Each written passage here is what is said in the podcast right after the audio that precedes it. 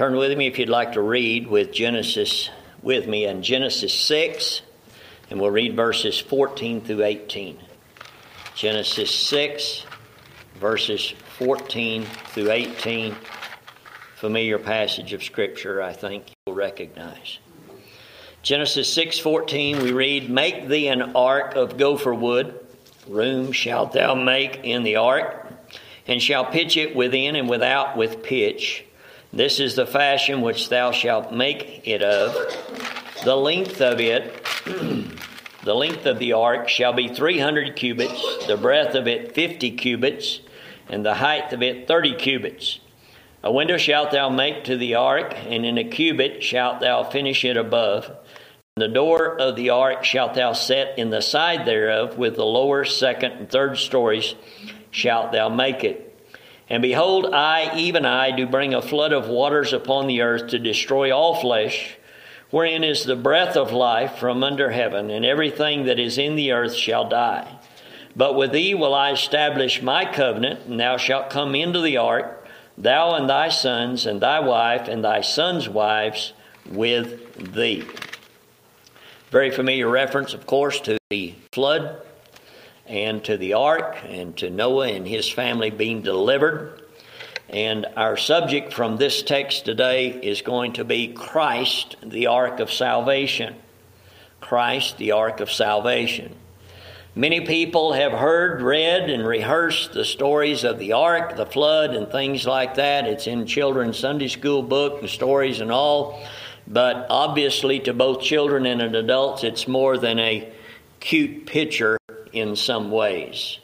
It obviously entails the judgment of God, which is a horrific thing, an unimaginable thing of world proportions, universal proportions in that regard. And yet it has the marvelous thing of deliverance by Noah, or by God, of Noah and his family.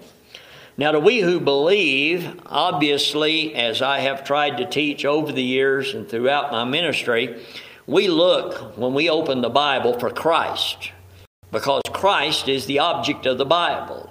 And the message of the Bible is grace. And it is the grace of God that shows us the object, Christ. So when we read about the flood, the destruction, the deliverance, the salvation, all this so clearly pictured, we as believers should see Christ in that. Christ can be seen from Genesis to Revelation. Again, God has not hid him in obscure places in the Bible. He stands forth on the pages of the Bible. And we want to try to set forth to you today in this message Christ as he is seen in the ark, which was an ark of salvation. Christ is seen in types, picture forms, prophecies, so vividly before he ever humanly appeared in the Gospels to be seen by human flesh. We would emphasize something we said in Sunday school today. Blessed are you if you have eyes to see Christ. I've seen him in places I never thought I'd see him after God saved me, haven't you? We continue to see him in places where we thought perhaps he wasn't. But as God continues to reveal and give us understanding, the thing we continue to see is again twofold the message of grace and the person of Christ, which are inseparable. This stands out uniquely in a chronological way of Christ being seen in the ark because remember the progression of revelation, of redemption, in the Old Testament was obscure at the beginning and very slow. But God continued to reveal and add as time went on. And up until this time, there had only been what, uh, 1500 years about has lapsed since creation till the flood occurred. Where have we seen Christ before in these previous five chapters of Genesis? Well, of course, we were introduced to him in Genesis 3 in the fall, weren't we? With the prophecy that the seed of the woman would bring forth the Savior that would save mankind and bruise the serpent's head. We saw a beautiful picture of Christ when it says that God didn't say killed animals, but it says implies it when it says he made Adam and Eve coats of skins of animals, didn't he? Very importantly, there, one of the first pictures in that sense that we see of Christ because we see, first of all, a third party between God and man, now a third party being introduced in, the in what will be the plan of redemption. That third party had no sin of its own, it was an animal. Yet that third party, the animal, died, blood was shed in order that those who had sinned may be covered. Atonement. So, a very vivid picture there when we read of the coats and skins to cover Adam and Eve. We see also a picture of redemption in the sacrifices of the first two sons of Adam and Eve, don't we? Remember the offerings that they brought? Cain's was insufficient, it was not a blood offering.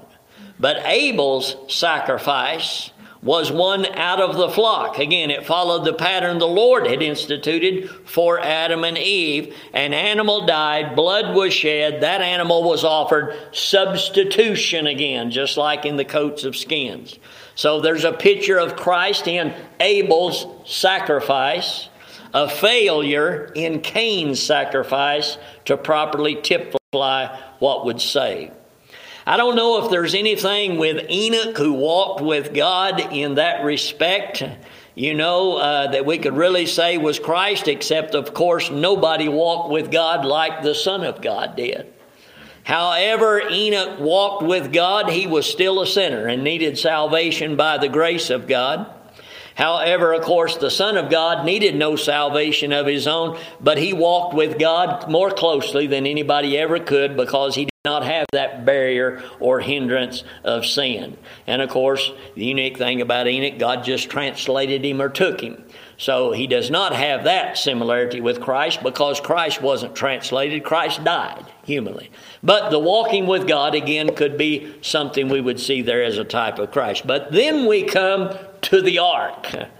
And as clearly as we could see in the coats of skin and Abel's sacrifice, the ark really embellishes the picture of salvation because it shows us that in the ark itself was the only salvation the only hope that anybody had when God's judgment comes. So it's a beautiful, wonderful picture of redemption, has many revealing details, many of which you've probably heard and know, but we'll try to bring them to your attention again today.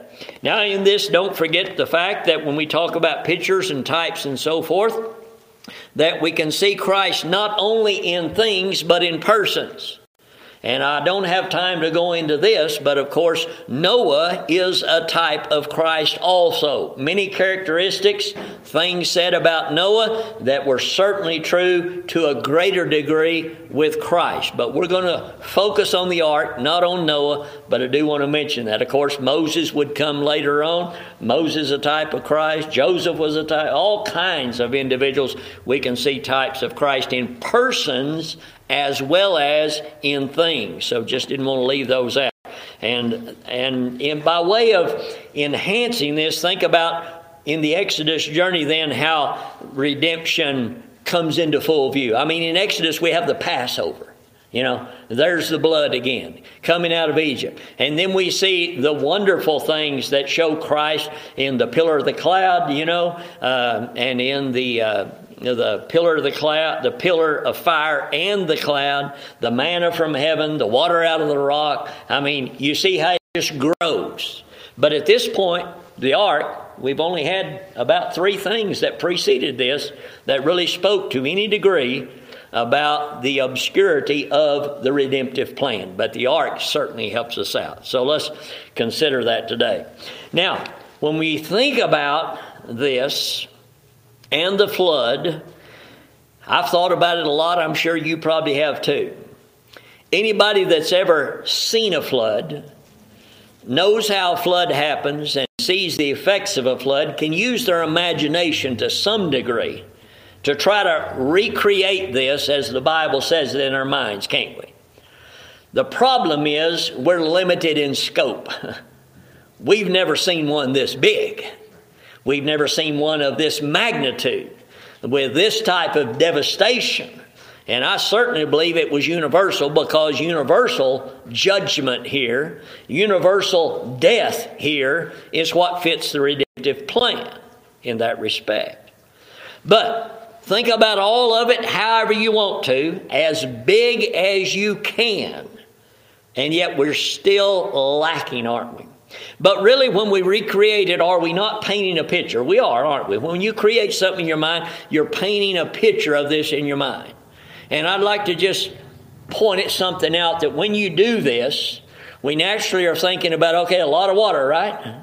A lot of water, a lot of death, a lot of carnage, a lot of stink, a lot of mud, a lot of all kinds of horrific things. Water rushing in a lot of places till it all levels out and all kinds of that stuff. But when you get done with all of that, then what goes on in front of that that's the focal point of the whole thing? The ark. I mean, the ark just, there it is, it's out there. No matter where the flood, the devastation, the death, or whatever, the thing that stands out in all of that, there's the ark. Not submerged in the water, but on top of the water. And the only life there is left is in that ark. So again, I love that because I believe with all my heart that's what we see when we look for Christ in the Bible. He, you don't have to look very hard. If you have to look very hard to find Christ on the pages of your Bible, you might want to examine your heart. It might be your seeing, not the evidence, because the evidence is clearly there. I think people could have seen the ark and the flood pretty clearly in that respect. So we're going to focus on Christ just as easily seen as the ark was in the midst of the flood. So the ark of salvation which we usually refer to as Noah's Ark, but of course, uh, you know, it really wasn't Noah's. It was Noah's in the sense Noah was on. It's kind of like saying Jacob's ladder. You know, I've preached on that. It really wasn't Jacob's ladder, it was God's ladder, you know. And this was God's ark because it was God's, and we're going to get into that, it was God's way of preserving those whom He chose to preserve. But let's start from the very get and go, shall we? First of all, in Christ being the ark of salvation and the ark in the flood preserving Noah, this was all God's purpose. Okay, to start, everything starts with purpose, doesn't it? And it starts with God's purpose, God's sovereign purpose. It was God's purpose to save. And what do I mean by that? I mean that God was not obligated to save. Not in the same sense God was obligated to judge. Now, God's holiness, God's being, demands automatically, by default, if you'll allow me to use that word, a judgment on sin. God can't be God and not judge sin. God is obligated to judge sin just because of who He is. On the other hand, God is not obligated to show mercy. Mercy is the exception from what is deserved, is it not? So, first of all, God purposed to save, purpose for there to be an ark, purpose for there to be a deliverance, a salvation of some kind, or there wouldn't have been any if everything had taken a logical course, God would have just destroyed everybody. And He could have. I say that hypothetically because, again, we know God does everything perfect the first time, right? But God is sovereign. He could do that. God could have destroyed it all and started all over again if He had wanted to. He could have, but that was not the plan of redemption. So, God, first of all, purposed voluntarily of His own to save Noah and his family, those who were righteous. This makes me think of a scripture in the book of Romans, chapter 11 and verse 33. Romans chapter 11 and verse 33. Oh, the depth of the riches, both of the wisdom and knowledge of God, how unsearchable are his judgments and his ways past finding out. I mean, we can't dive into the purposes of God because it's wisdom that is so superior to anything we've ever seen, heard, or thought about it if it would all put together. We, we don't even scratch the surface. But God, in infinite wisdom, does all things. And God, in infinite wisdom, purposed at this point in time, after a mere 1,500 years and what about seven generations of people have passed, to destroy and judge sin. And yet at the same time, He purposed to provide deliverance and salvation in a vessel called an ark for those of Noah and his family who were the only righteous in that day. So the purpose is all God's in that respect. Likewise, same thing is true. The purpose of God saving sinners through His Son, Jesus Christ, that's all God's idea. That's not a plan B. That's always been God's plan to reveal and manifest His wisdom, His mercy, His grace. In the midst of destruction, sin, and judgment, we have that ark, that hope, that life that God has chose to preserve. Now, just as it was God's purpose, it was God's plan. Plan and purpose is not the same thing. Purpose is is deciding you're going to do something. The plan is how you're going to do something. So it was God's plan to judge the world and preserve a remnant and he chose to do this by water and an ark. He could have done it by fire. The Bible says one day he's going to do it by fire, but the fire didn't precede the water, the water preceded the fire. This was God's plan. Again, how unsearchable are his ways? We don't know why and the ifs and the hows, and there's no need to set in criticism because it's already perfect. But God's plan was that he would bring a flood something that had never happened before. Part of bringing this flood would be rain, never been seen before. God's going to introduce rain. God's going to bring a flood that man knows nothing about, never seen, never experienced, doesn't know the ramifications of it. God just says it's going to happen. That's God's plan of doing it. And in order to deliver Noah and his family, something else, we're going to have a ship, which we might say which again would have been something introduced foreign to that time. I don't doubt people, men didn't have boats, but nobody had a vessel like this that could withstand a universal flood. So again, we stand in awe of God's plan, not just His purpose, but His plan of what He's going to do. Likewise, the plan of redemption is beyond human comprehension. I mean, no man could come up with is not capable of coming up with and writing and recording in a book the plan we have in this book about God redeeming, purposing to redeem, planning to redeem, and then the way He planned to redeem, and then executing that plan. That's why the Bible's a book of all books. It's the Word of God, it's God's revelation of the plan of redemption. Don't ever think the Bible's just the history of the world, number one. No, it's not. It's God's plan of redemption that includes history. But always put redemption first because that's what the Bible's all about. The Bible can't be about grace in Christ and not be about redemption. That's the two fundamental things of redemption. Christ is the Redeemer, and we're redeemed by grace through faith in Him. So, again, God's plan so the ark stands out as an emblem of God's mercy upon a world that was universally judged by sin. God's plan. God's means, then. Well, God's means was obviously the ark, as He told Noah to build, but God didn't just give him the ark already built, did He? It involved human means, didn't he? What, what would our text say?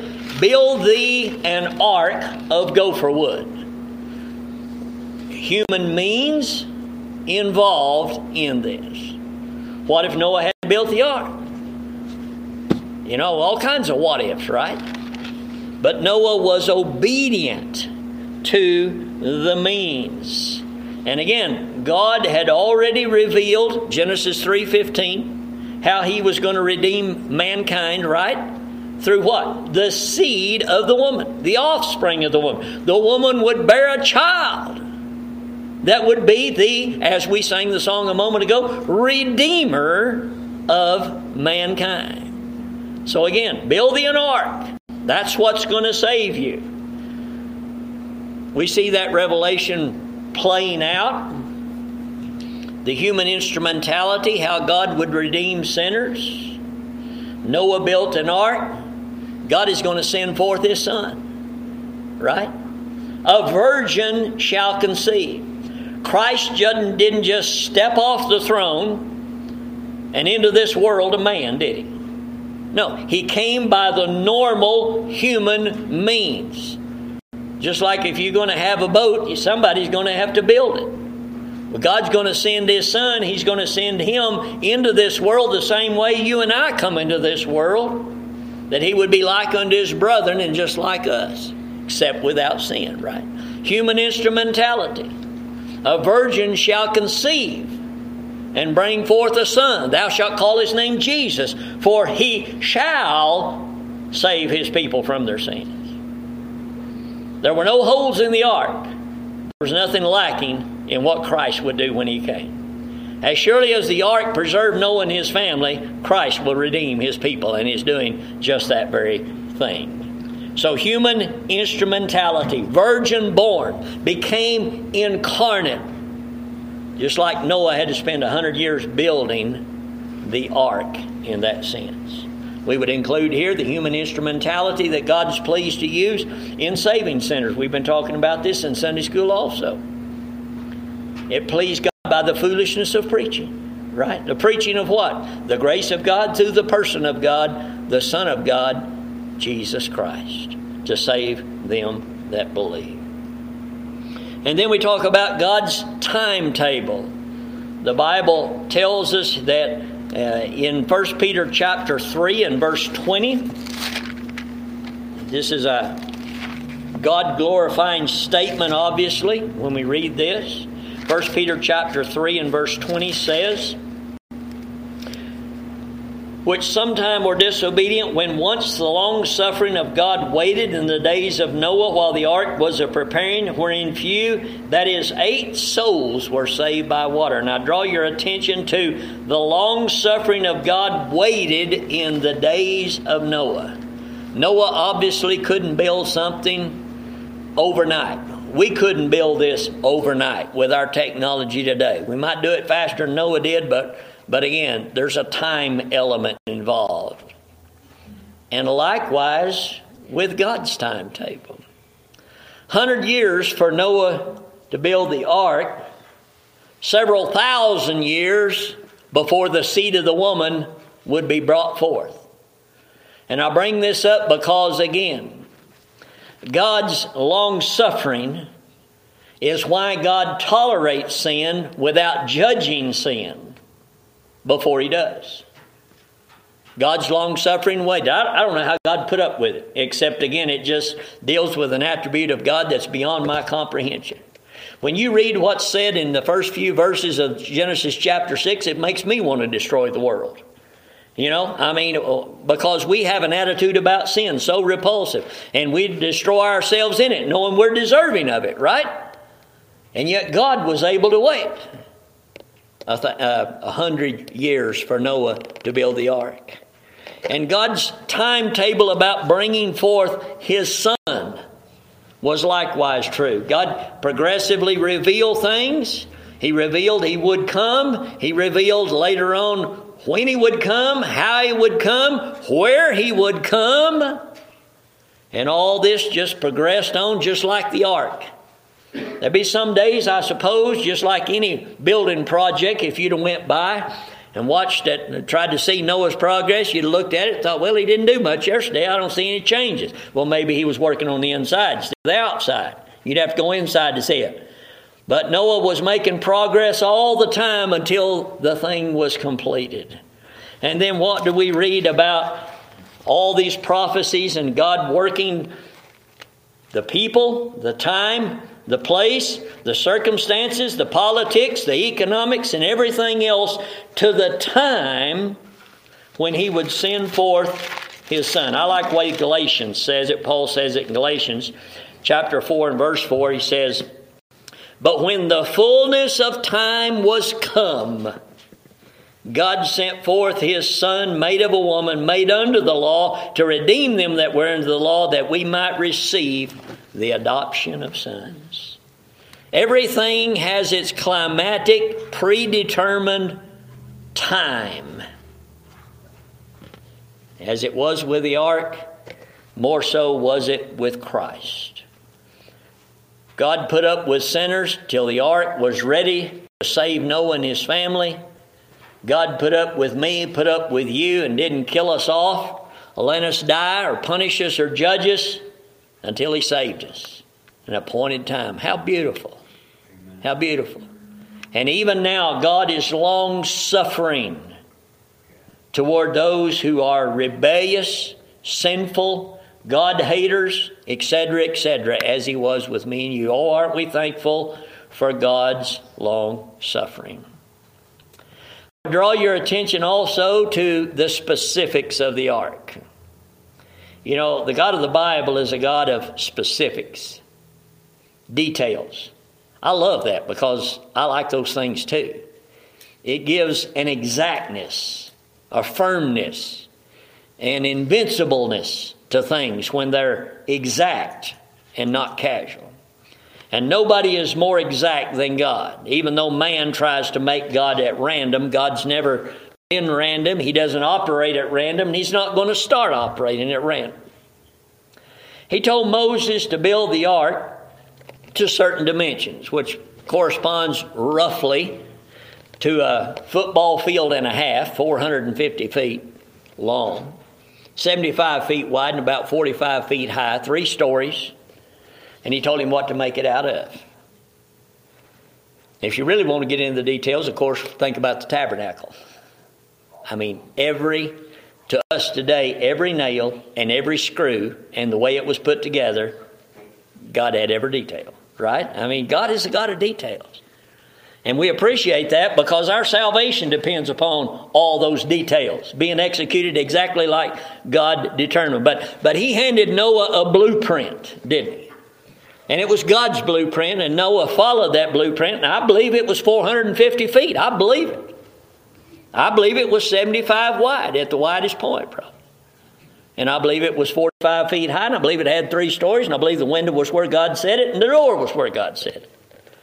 None of this would have worked if it hadn't been like God said it should be. He is the final inspector in that respect. So, likewise, Nothing was left to chance when it comes to the plan of redemption. Christ had not been born to anybody, anywhere, at any time. No. God worked all that out in the specifics, and we stand in awe of that, don't we? I mean, when we look at the birth of Christ and, and the circumstances and Herod trying to kill everybody and killing all the children and the fleeing to Egypt and the prophecy, I'll call my son out of Egypt and, and the various ways that it was communicated to Joseph, all those things. I mean, God worked out every detail. Christ couldn't be destroyed before he died on the cross. They tried to take him before in his personal ministry. Nothing could happen to him until he finished the work of redemption. The ark served its purpose, Christ served his purpose. He came into the world to die. We see Christ clearly in the ark and in the aspects of the specifics of the ark. Think of this. This is easy, isn't it? This is very elementary. It had one door and one window. How do you apply that to redemption? What did Christ say in John 10 and verse 7? I am the door of the sheep. What did he say in John 14 and 6? I am the way, the truth, and the life. No man comes unto the Father except by me. Right? One window. Very interestingly, it says here in chapter uh, let's see, is it uh, 716? Let me find it here. In verse, uh, when it says in our text, let me find it again. Verse 16 of our text says, A window shalt thou make in the ark. Over in the eighth chapter, in verse 6, we read, And it came to pass the end of 40 days that Noah opened the window of the ark which he had made. Those are two different words. The latter one is a window as we know it, translates window. The one in verse 16 of our text refers to noon or the light of noon. So we really don't know about this, the details of the mystery of this one opening, except that it was an opening that could be opened as Noah opened it, and that it was an opening, one opening for light. John 8 and 12, Christ said, I'm the light of the world.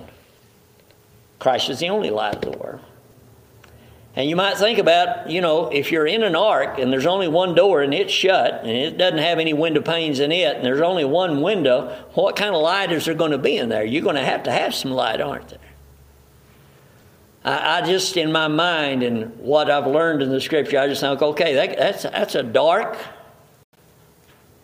place of bondage almost in there. I mean, you're just sealed up in there. And yet there's one opening where light is.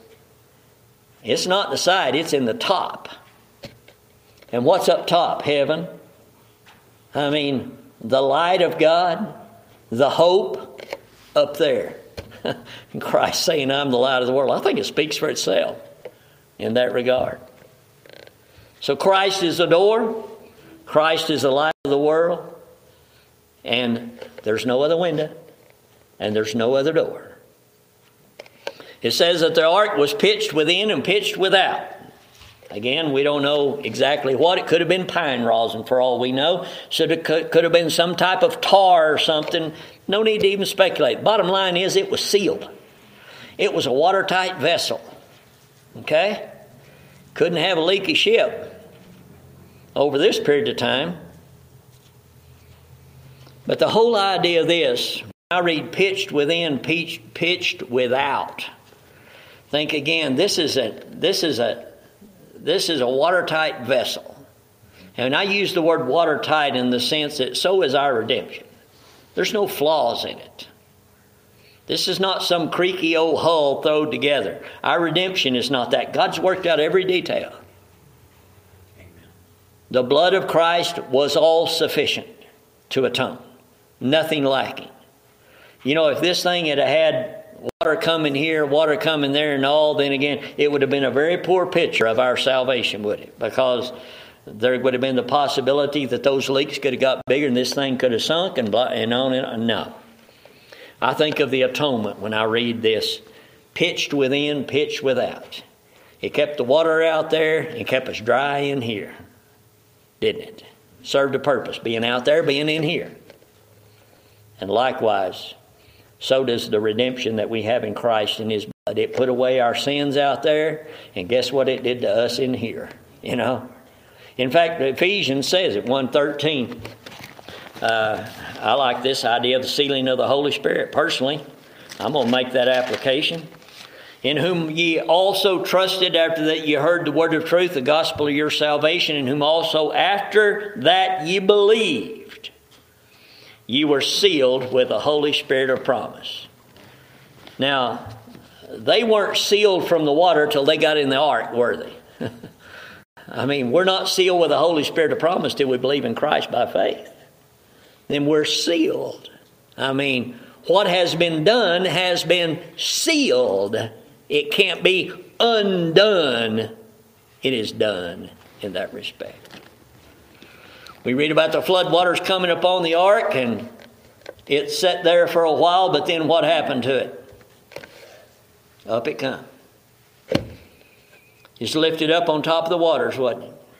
Initially, he may not have been a foot off the ground, then maybe 10 feet, then maybe 20 feet. We don't know how high it may have been, but again, lifted up is the idea, right? And even in two verses before John 3:16, Christ said, Even as Moses lifted up the serpent in the wilderness, even so must the Son of Man be lifted up. And he will draw sinners or draw men unto him, all the elect in that respect. So again, the ark was lifted up where? Between heaven and earth. What a beautiful picture of our Lord, right? Lifted up on a pole like that serpent in the wilderness between heaven and earth. He didn't suffer literally on the earth, he was between heaven and earth. What, what's the significance of that? Well, what was he doing? He was interceding, he was mediating, he was a substitute. Where was he at? Between God in the heavens, man who is of the earth. I mean, the picture speaks for itself, does it not? The ark was lifted, so was our Lord upon Calvary's cross. And what happened there? The ark is lifted up. There's rain, there's water, the fountains of the deep. There's got to be turbulence. This is not a calm little rain, I don't believe, for 40 days and 40 nights. Do you? I mean, gushing water from the earth's core, floods of waters from above. It falls on the earth, it accumulates, it goes rushing here, rushing there, until the whole thing eventually all levels out, covering everything. Quite a turbulent situation for quite a time.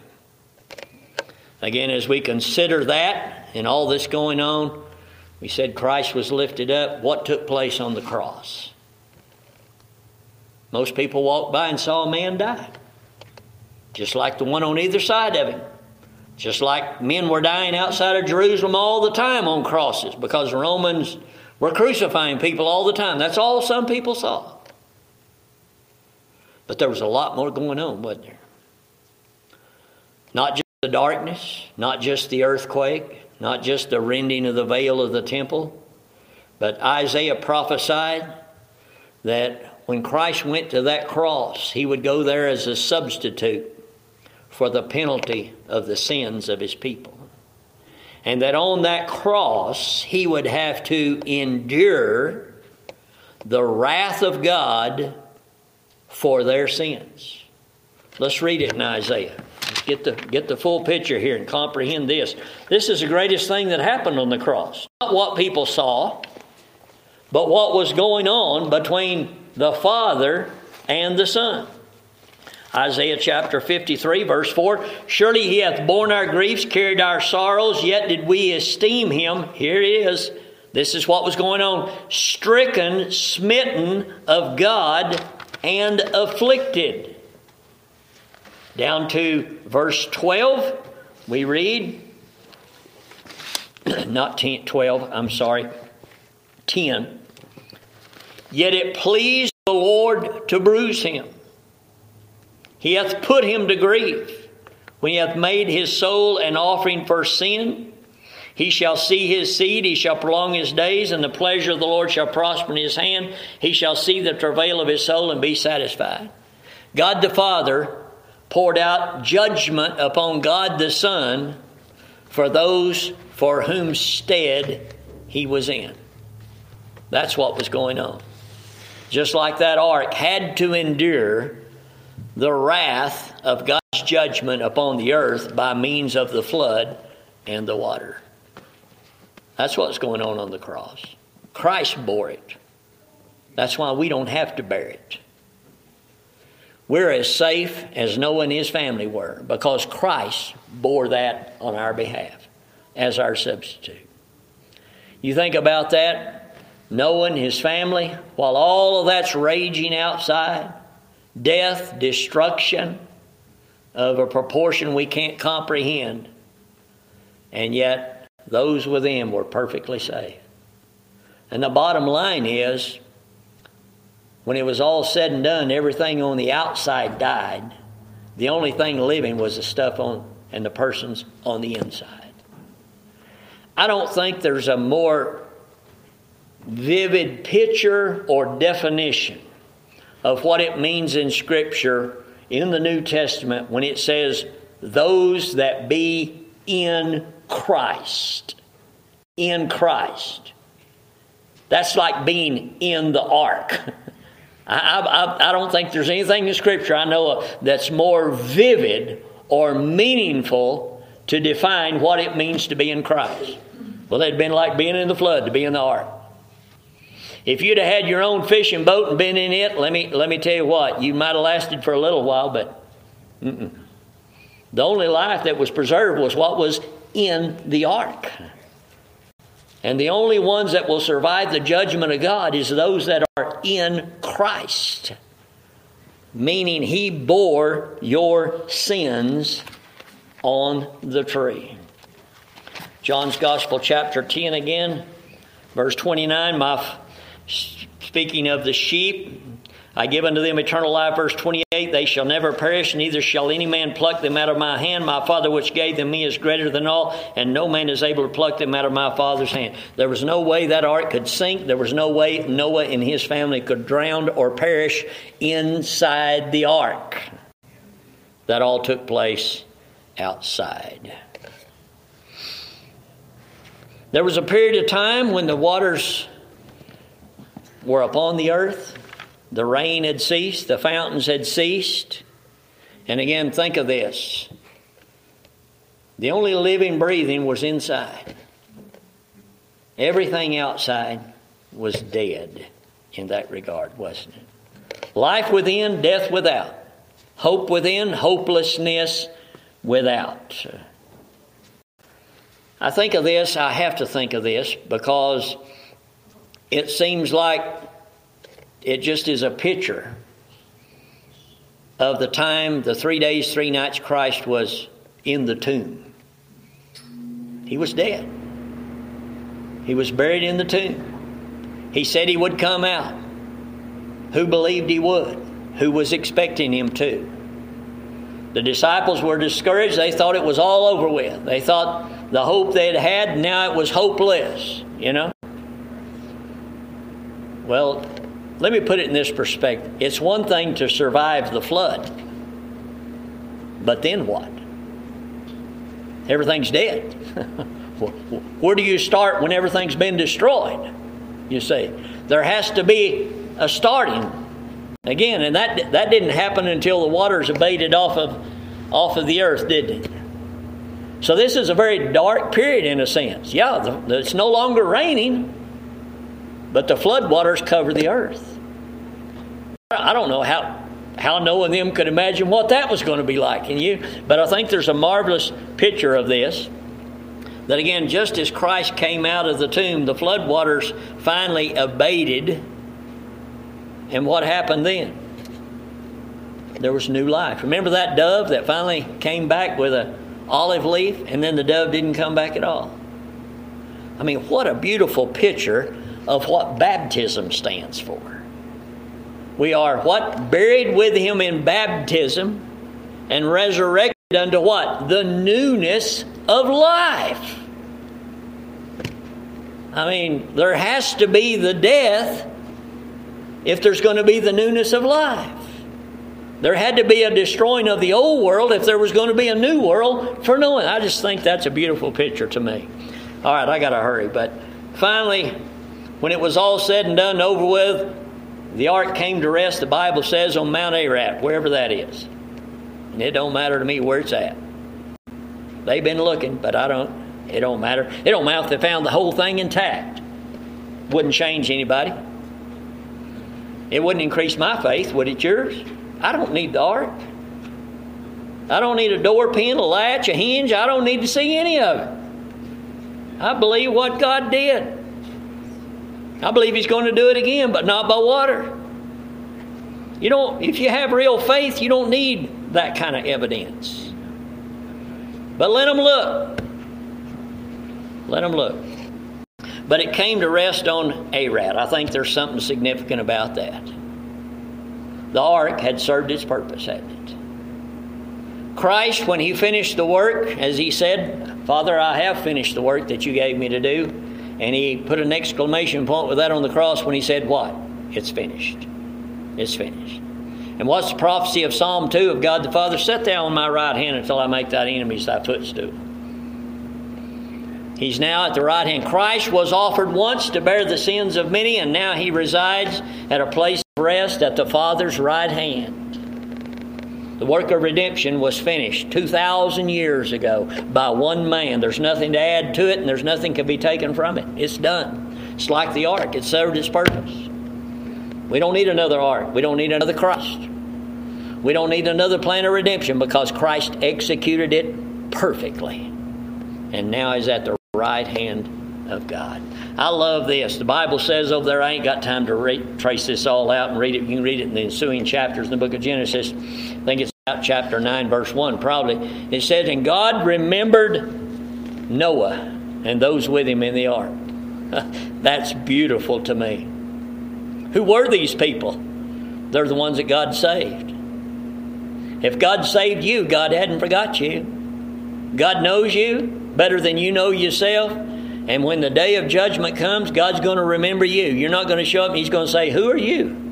No, he knows exactly who you are. Your name is in the book of life. Your name on the palm of his hand. Your name in his grasp. I love that. That's isn't that beautiful? And God remembered Noah. What kind of a statement is that? Well, it's a statement of assurance for you and me. That those whom God redeems are special to him and God remembered him. And there was a coming out of the ark, wasn't there? Remember, God shut the door. God had to open the door, I believe. And that fits everything about redemption the parable of the ten virgins. Those that are in are in, and those that are without, the door is shut. You're either in, you're either out.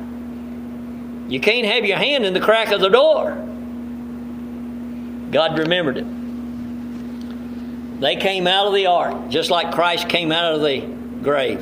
And I, I can't imagine what that was like either. Can you? What would it have been like? We've seen heavy rains, we've seen floods and things, and, and what? But boy, the newness of life that follows waterfall, right? I mean, new, fresh, springtime, what have you. Wow.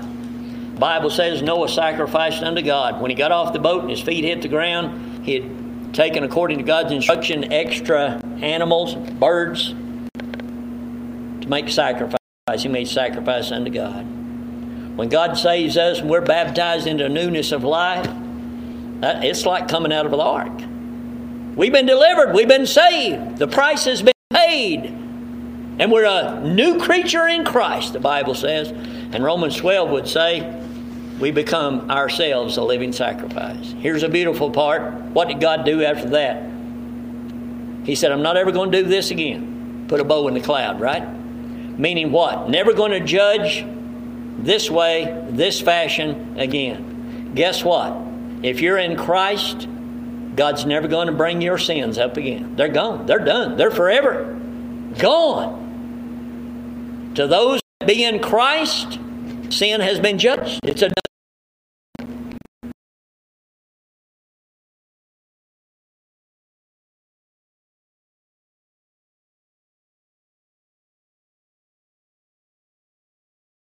When you look at that bow in the cloud, as surely as God made that covenant promise with Noah, the earth would never be destroyed by flood. You can rest assured your sins, not one of them will ever come up again. It's done. It's a done deal.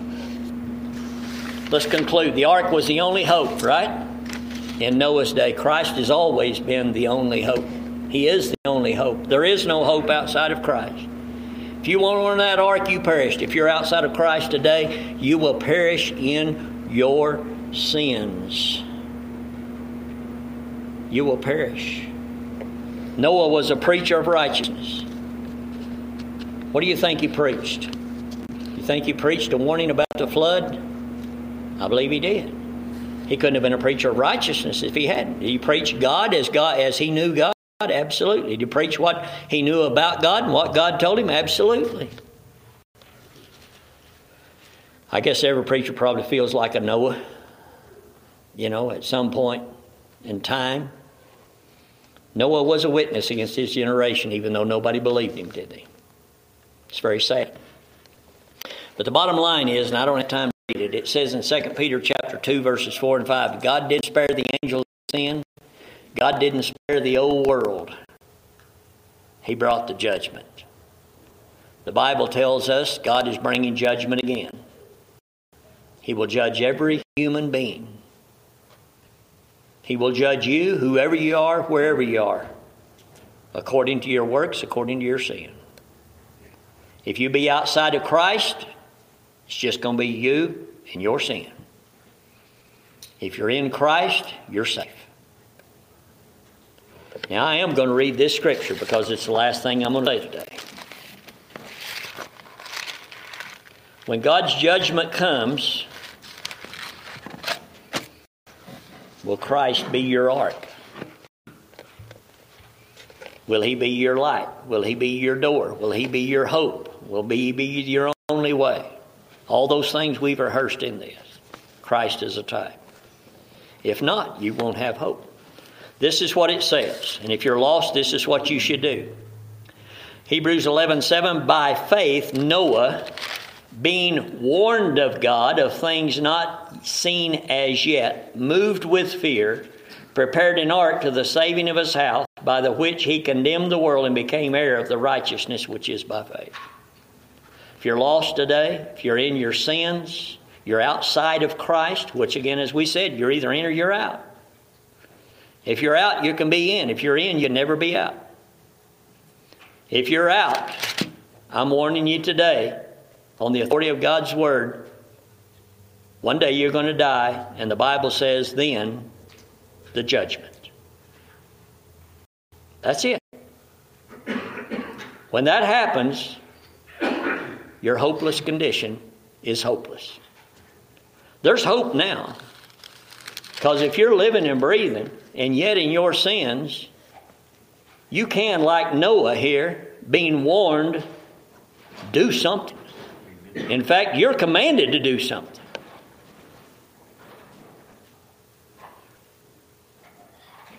If you don't believe what I just said about the judgment of coming and don't repent of it, then you're essentially saying, God, you're not happy.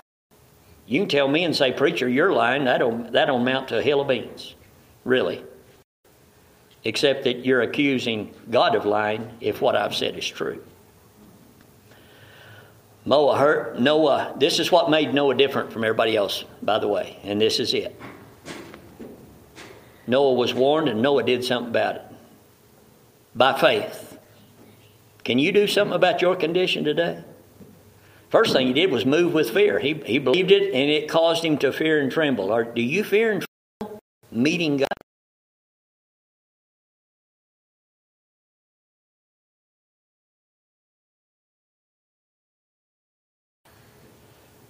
And Mo, Moses moved. You know why he moved? You know why he went into action?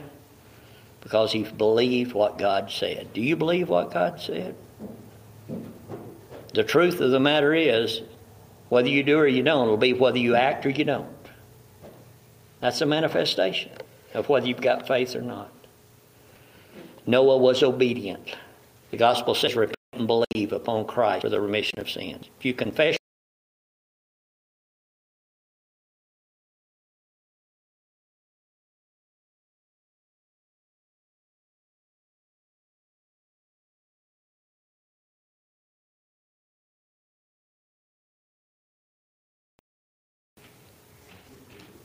Seek Him if you need Him. God bless this to your hearing.